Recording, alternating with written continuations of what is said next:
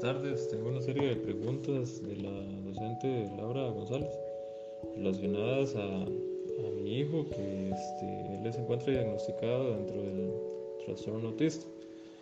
Eh, me pregunta que, que, que cómo fue la primera infancia de, de mi hijo.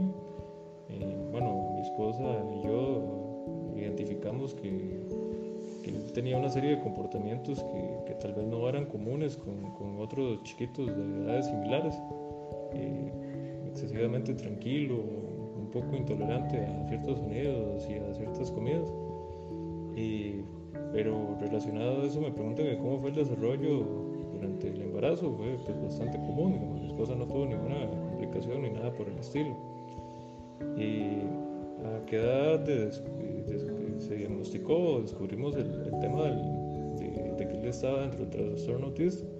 Fue aproximadamente como a los cuatro años cuando este, lo llevamos donde, donde un médico por, por recomendación de, de familiares que digamos que nos, nos aconsejaron que tal vez era importante, sobre todo por, por lo que ya sentíamos que era como un, un retraso en el, en el tema del habla.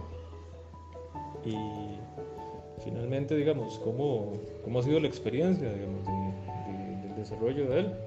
Pues podemos decir que, que a la fecha ya, ya mi hijo tiene ocho años y, y académicamente pues, se ha desenvuelto bien a nivel escolar. Siempre hay, hay temas de, de, de, de tabúes o cosas así, por así, por así decirlo, digamos, que, que cuesta que tal vez se maneje a nivel de la escuela, pero pues la idea es darle todas las herramientas para, para que él tenga un, un desarrollo sí, como lo merece, ¿verdad? Entonces, básicamente eso sería el tema. Muchas gracias.